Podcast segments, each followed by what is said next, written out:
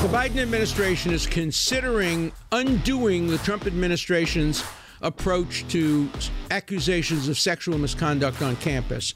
Uh, I hope they don't go back to the Obama administration's kangaroo court approach, where women were always believed, men did not have an opportunity to challenge their accusers, and where there was no cross examination and no fair process. Let's hope that the Biden administration's proposed process comes closer to the Trump administration's fair process than to the Obama administration's outrageously unfair process. On the Dershow. It was just announced that the Biden administration is going to consider consider rolling back all the protections that the Trump administration accorded uh, young men uh, in colleges and universities who were accused of sexual misconduct against uh, young women. I say young men, young women. It could be a man against a man, it could be a woman against a man, but it is generally a young college boy is accused by a young college girl of sexually inappropriate conduct, ranging from anything from a brutal rape to a misunderstanding about consent to uh, verbal harassment. Uh, we know that there is a range range of uh, sexual improprieties uh, of which uh, young people have been accused and careers have been destroyed. Uh, students have been driven out of college. Some have been driven to suicide and mental illness and other terrible consequences on both sides of the equation. Um, and so the Biden administration is considering rolling back uh, what the Trump administration did. A little bit of history. So the uh, Obama administration basically changed all the rules and said to any college and university receiving any federal funding, which means every college and university essentially, look, you're going to lose your college funding unless you make it easier, much easier, for a woman to successfully accuse a man of sexual uh, misconduct. You must eliminate the presumption of innocence, essentially. You must eliminate the rule by which you must find against the man by clear and convincing evidence. It's enough if you find a preponderance of the evidence. Um, in other words, if it's 50 50 and a feather drops on the scale in favor of the woman, 50.1% to 49.9%, that's enough to convict, expel, and destroy a career something utterly inconsistent with the way our justice system operates when serious issues are at stake criminal justice, uh, other very high value considerations. And, and this is the most important one, you will lose your federal funding if you allow the accused person to cross examine the accuser. Cross examine the accuser? The most fundamental right any accused person could have was William Blackstone, who said uh, at the time of the founding of our Constitution that cross examination is the greatest engine for determining truth ever invented by humankind. It goes back to the Bible in the book of Daniel. Where we see effective cross examination of false accusers and an innocent woman is saved from execution by effective cross examination. But the Obama administration abolished cross examination. Now, you might say, what do you mean abolished it? Yeah, they would not allow a university to set up fair procedures. For example, Harvard Law School. I taught there at the time, 50 years. We had a procedure. We're lawyers. We're pretty darn good lawyers. We had a procedure for determining whether or not a sexual assault had occurred. And it included some degree of confrontation and cross examination. And it included a criteria for conviction more than a mere preponderance of the evidence. It required clear and convincing evidence. In other words, the burden of proof is on the accuser, not on the accused. That's the way all legitimate legal systems operate. Obama came and said to Harvard, You can't do that. You're not smart enough. You're not good enough. We don't trust you. We don't trust Harvard University, Harvard Law School, to set up procedures by which they will judge their own students. If you dare, if you dare to require clear and convincing evidence, if you dare to give the accused student the right to cross-examine the accuser or the right to have his lawyer cross-examine or even some some mechanism for confrontation and testing the truth. If you do any of those things, you lose your federal funding. Okay, Harvard Law School might say we could lose our federal funding. We don't get a lot of federal funding. But if Harvard Law School does it, Harvard Medical School loses its federal funding because the university gets cut off. And the Harvard Medical School could not survive without federal uh, funding. And so the process was coercive, intimidating, uh, and, and required universities against their better judgment, against their concept of academic freedom, to follow the mandate of the federal government. In other words, Obama determined exactly who, exactly how, exactly in what way accusations would occur. And, and, and by the way, there was no calibration. It really didn't matter if you were accused of telling a dirty joke or if you were accused of gang rape. Uh, no difference. Uh, a, sex crime is a sex crime. How dare you try to staircase or calibrate? That shows insensitivity toward the rights of the victims, the survivors. Well, the question, of course, in these cases are they survivors? Are they victims or are they perpetrators? I have some personal experience in this. I was not when I was at the university, but I was accused. Actually, I was accused of doing something while I was still teaching at Harvard. I was accused of having sex with a woman named Virginia Giuffre. I never met her, never heard of her. Made up the whole story out of whole cloth, and I proved it out of her own mouth because I had the power of subpoena. I proved it from her own emails. I proved it from her own admissions. I proved it from a surreptitiously recorded conversation with her own lawyer who admitted she was wrong, simply wrong. I couldn't have been in the places she said I was.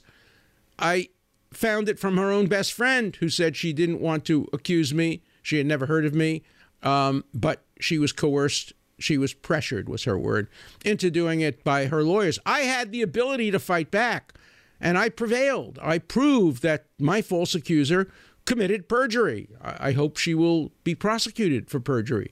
In that case, I was the victim. She was the perpetrator. I am the survivor.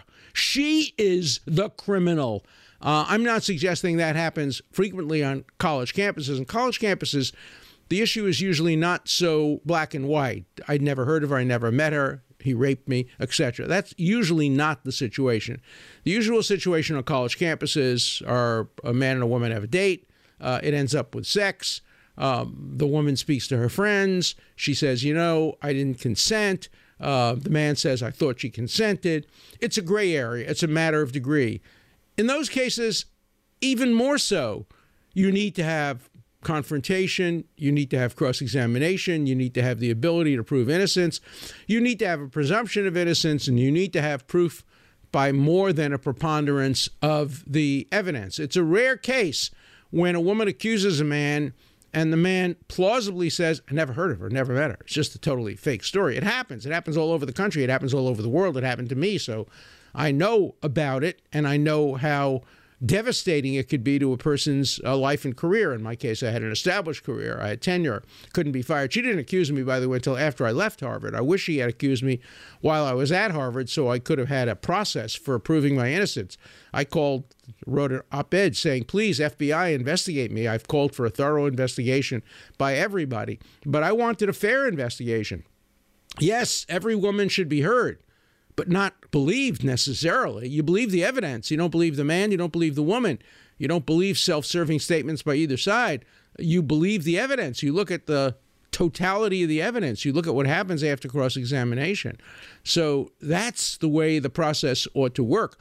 Obama abolished that process completely and turned universities into kangaroo courts, insult to kangaroos worse than kangaroo courts. I mean, really turned it into the Soviet Union, China, uh, Iran. Uh, a man could not get a fair hearing at a university. And the worst part of it is, if the university had a hearing, even with a preponderance of the evidence and without cross examination, and found the man innocent, that gets reported to the federal government, and the federal government looks at the university and says, You don't have a fair process.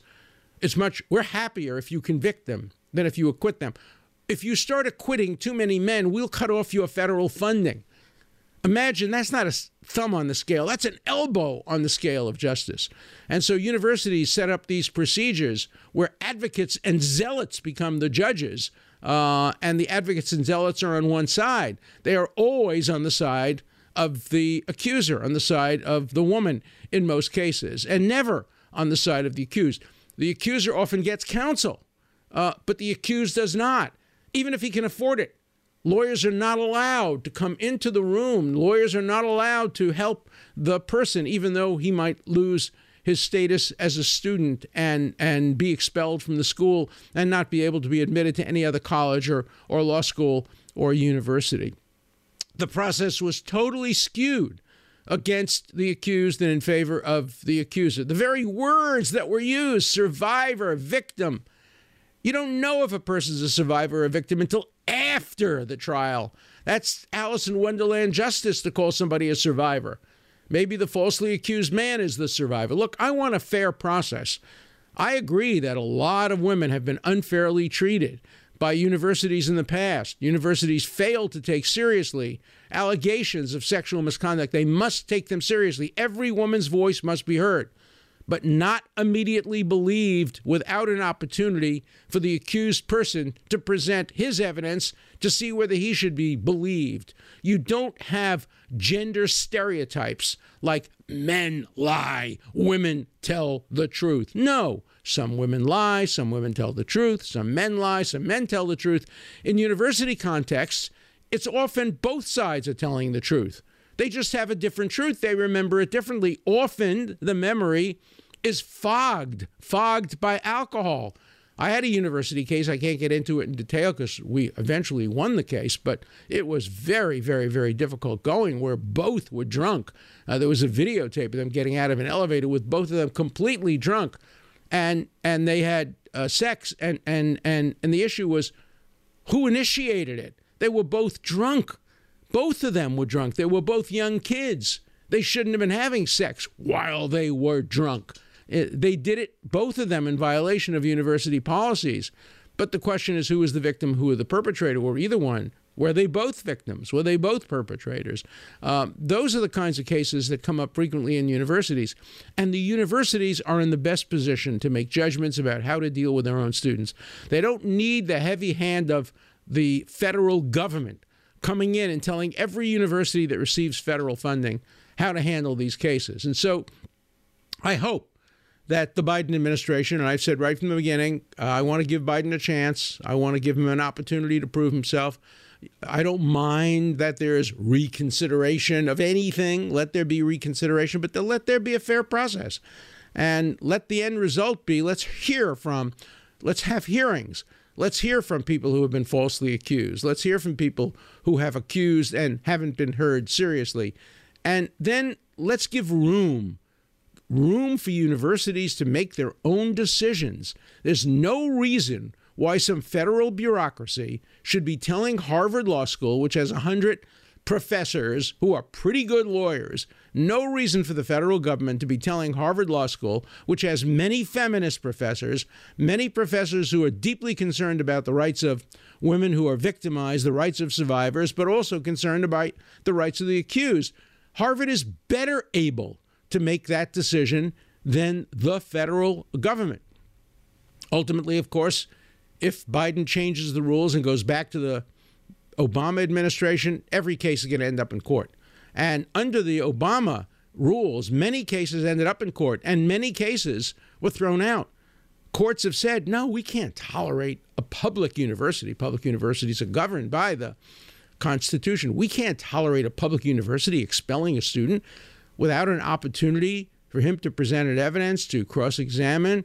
We can't expect uh, a university to operate under the guidelines of the federal government when those guidelines deprive a student of fundamental rights under the Constitution. So, if the Biden administration foolishly goes back to the Obama administration's kangaroo court rules, we're going to have case after case after case coming into court, and the cases will hurt the people who have been genuinely victimized. It will hurt them as much as it will hurt the people who have been falsely accused. Everybody benefits from a fair process. The Obama administration's process was grievously unfair. Trump administration process, I think, was much, much fairer. Can you tweak it?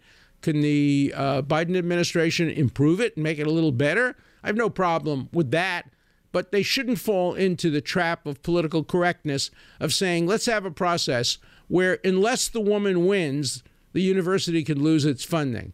And unless the process is so distorted against the accused, the university can lose its federal funding. That's not fair. That's not the American way.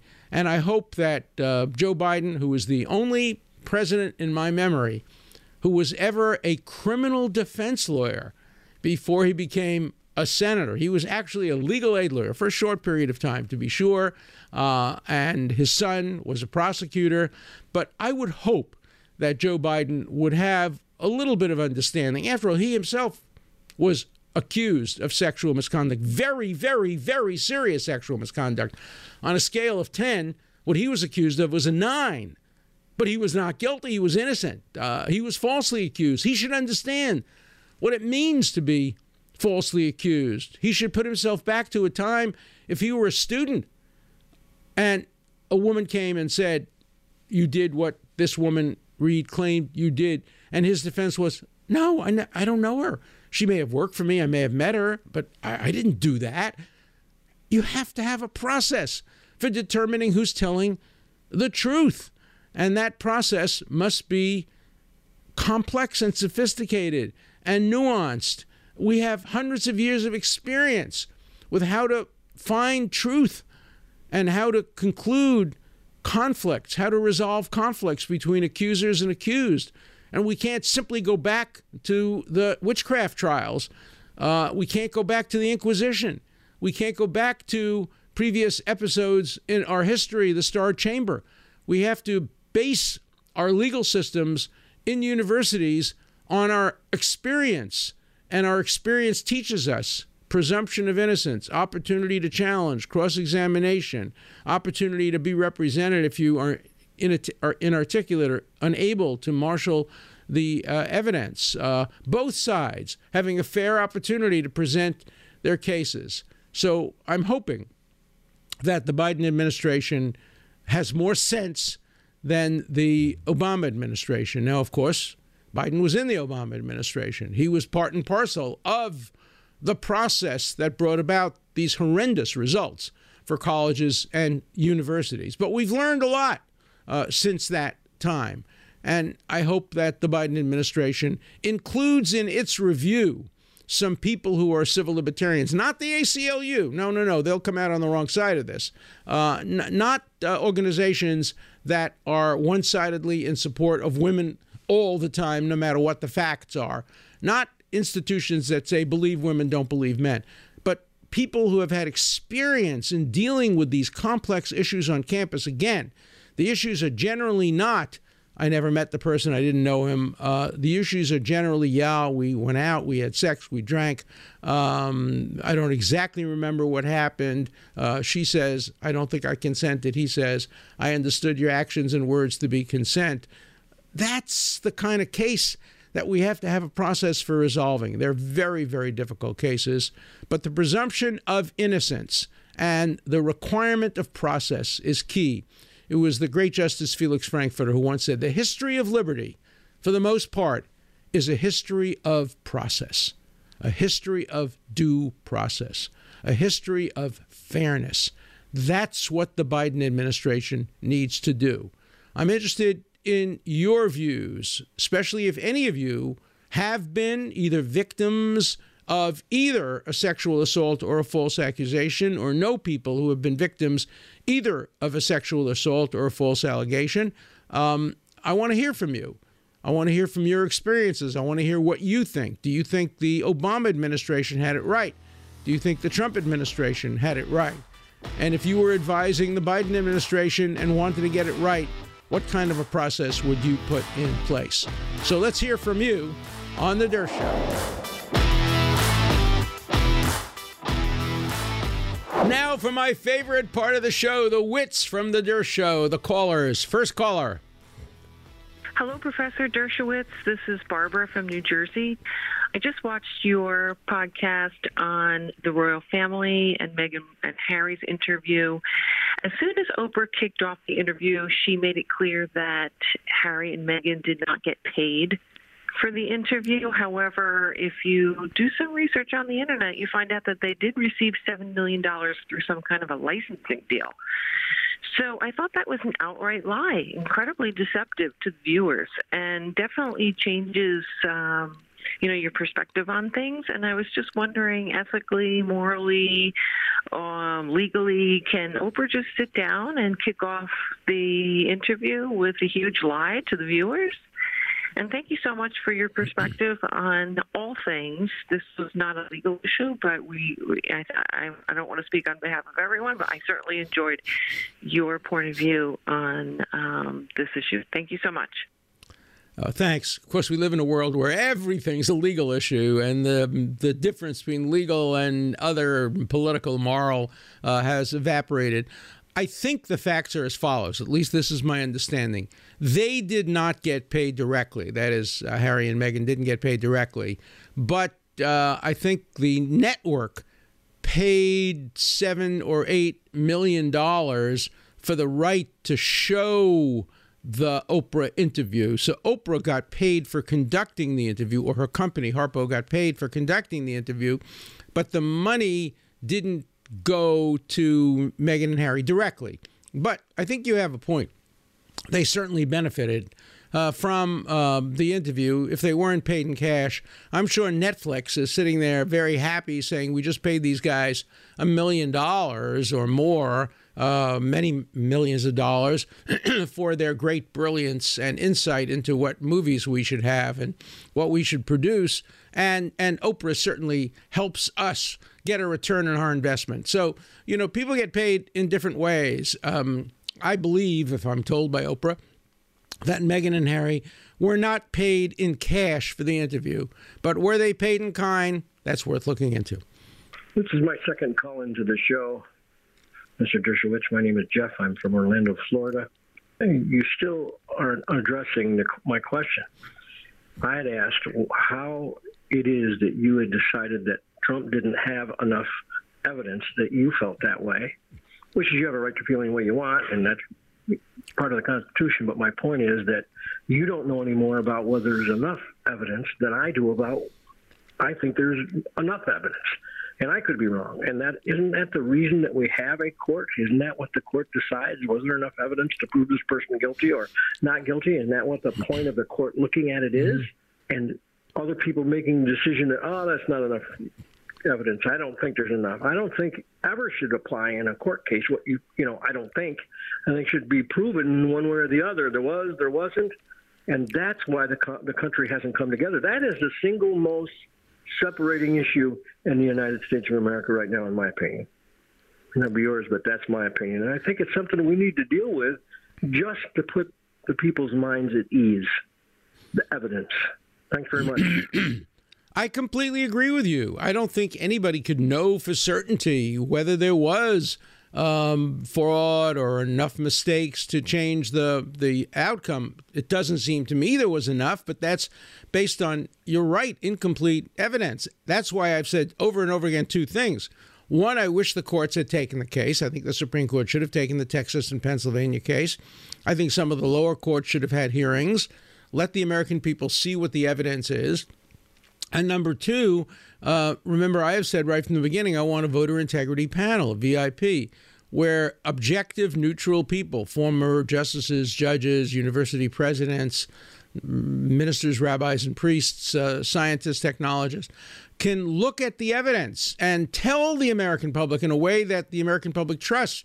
Today, the American public doesn't trust what they hear on CNN.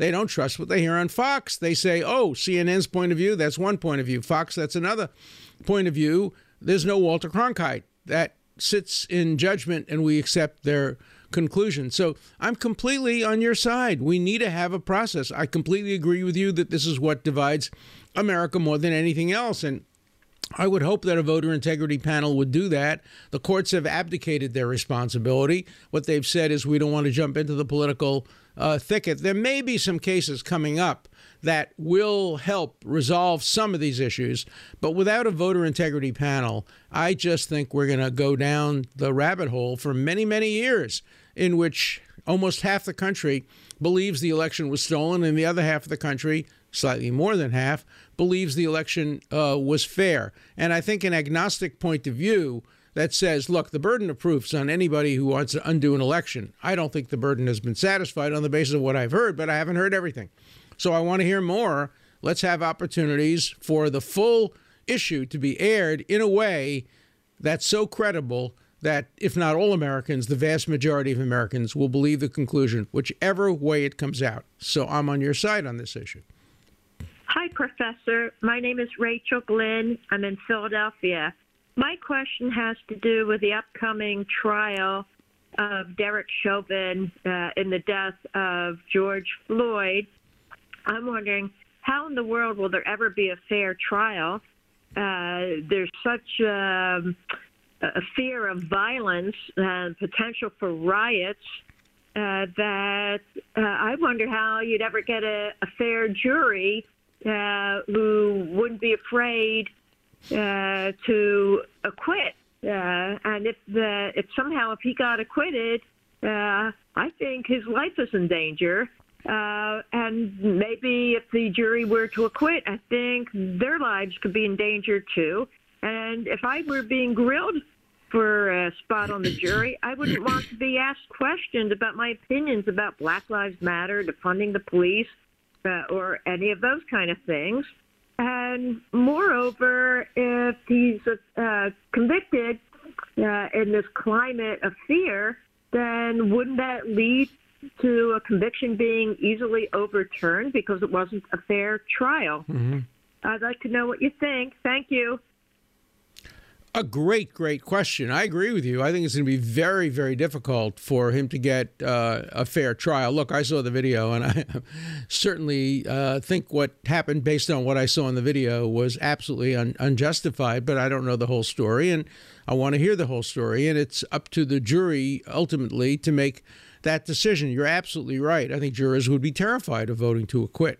And I think for two reasons. Number one, their own lives might be in danger. Number two, they might see violence uh, in the community. We did see violence. We have seen historically violence sometimes when verdicts have been very, very unpopular. Uh, we've uh, in the South we saw lynchings when verdicts were unpopular. Um, in the case of Leo Frank, the only Jew ever lynched um, in the South, um, after he was convicted by a totally biased jury, the governor uh, came to the conclusion that he uh, that there were doubts about his his guilt or innocence, and and the um, uh, governor commuted his sentence from from death to life imprisonment. And a violent crowd broke into his jail cell and lynched him, hanged him, and killed him. Uh, we know we have a history of this on all sides of the political spectrum, and so there would be great fear. There are there are tactics that courts can use to try to minimize the dangers, but they don't always work either. For example, anonymous jurors.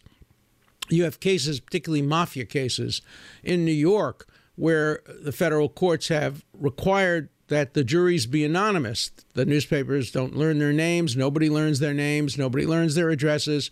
But there's a problem with that. Um, when when you have an anonymous jury, it sends a message to the jurors themselves that their lives are in danger. And it, in, in the mafia cases, it sends a message that the mafia is guilty and they're going to kill you. Here, it might send a different message, but nonetheless, it will send a message. We're not going to have a perfect trial uh, in that case, um, but you're going to need a really good and creative judge. Change a venue, try to get people who have never heard of this case. It's going to be hard. And the more you disqualify people who know a little bit about the case, the more likely you are to get jurors who really don't read uh, newspapers or are not interested in what's going on in public. That's the kind of jury you probably need for a case like this. Not going to be easy. I don't envy the judge who sits on the case. You talk about appellate reversals. You know, courts of appeals reverse criminal convictions less than 5% of the cases. In some jurisdictions, less than 1% of the cases. Appellate remedies aren't easily uh, uh, available, particularly in a case like this where you have uh, very, very great public interest.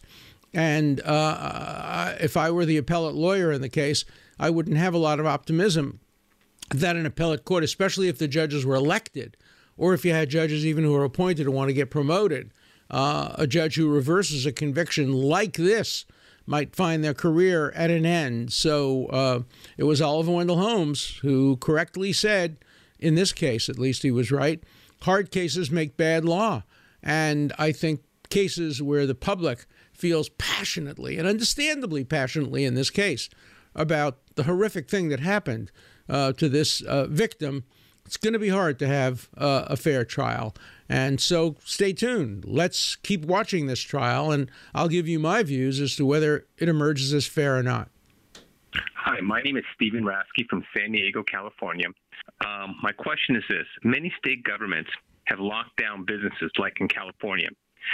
Uh, businesses were not able to conduct business. Can businesses who were forcibly locked down sue under the state and or federal takings clause? Thank you. Please respond as soon as you can. Oh, what a great question! You get an A plus in in creativity. Um, the takings clause of the Constitution requires that two things before some property can be taken. Number one, there has to be a public interest. It can't be taking property from A to help B if B is not the public interest in the government. The courts have fiddled around with what public interest means, but there has to be a public interest. And second, there has to be just compensation. That's in the Constitution of the United States. And so um, there are going to be cases challenging the closings uh, based on a taking. The court the courts generally rule that if it's a generalized rule designed to protect the public health, it is not a taking. It's uh, action under the police power of the Constitution. But there are going to be challenges. There are going to be cases, and we'll see whether or not uh, any of the courts rule that making a particular business close down is a taking that requires just compensation. Hello, Professor Dershowitz. Uh, my name is Mike. I live in San Diego. Uh, I'm a great admirer of yours, and I only recently discovered the Dershow, and I love it, and I try to watch it every day. And I thank you for all that you uh, teach to everybody uh, through this program. I've always wanted to ask you about the FISA court, uh, both general and specifically. Uh, in general, what do you think about the court, uh, its mission, and how it operates? And specifically, I'd like to ask you, what do you think would be the consequences of there being no consequences for the misrepresentations that were presented to the court in order uh, to the furtherance of the Russia hoax. Thank you very much for, for your answer. A great question. I am not a fan of the FISA court. I don't like ex parte proceedings. Ex parte means only one side presents. And the people on the FISA court are picked by the Chief Justice, and they generally represent uh, people who are more concerned about national security than civil liberties. There's one clear cure for the problems of the FISA court today. That is, the FISA court must create a devil's advocate. Catholic Church has a devil's advocate. Before somebody can be named a saint, the church appoints somebody to make the argument against sainthood um, so that both sides are presented. The Talmud says, going back 2,000 years, if a person is sentenced to death without the opposing side being heard, if it's too quick, if it happens without consideration overnight, and if it's unanimous, the person has to get a new trial. Uh, but that's not the rule in the FISA court. In the FISA court, only one side is presented. If you had a devil's advocate, a group of three lawyers appointed to be defense attorneys on the court, they would get security clearance, the same level of security clearance that the people on the other side get. They would have access to all the information and they would be able to argue against giving out the warrant. That would solve the problem. It's an easy, easy, cheap cure. And the problem we saw with the FISA court, where they were totally misled, would never have occurred. Because if the evidence were presented to a defense attorney, to a devil's advocate, the defense attorney would have seen the flaws in the affidavits, would have brought them to the attention of the FISA court, and the FISA court never would have issued that warrant. So there's an easy fix, but I haven't gotten any traction for this idea. I would love to see Congress pass a statute allocating funds that would be relatively inexpensive, assigning three Washington lawyers with histories of civil liberties, commitment to uh, basic values of justice to represent the people who are the subject of a warrant and present the opposite point of view, the devil's advocate point of view, to the FISA court which would then be better informed and make fewer mistakes. What do you think of that solution? Give me some calls. Uh, um, give me your comments. Uh, I love to hear your comments. The wits on the Dershow Show is the most important part of the show. So keep the calls coming. Keep telling your friends if you like the show about the show. Subscribe, ask them to subscribe, and keep listening and watching The Dershow. Show. An important part of The Dershow Show is your voice, your questions, your comments. Please call 24 7. The number is 216 710 0050. Keep your comments short and to the point. Again, the number for you to call 24 7 is 216 710 0050. Hard questions, criticisms, everything's fine. Just keep your questions short, and I'll answer them all on The Dershow. Show.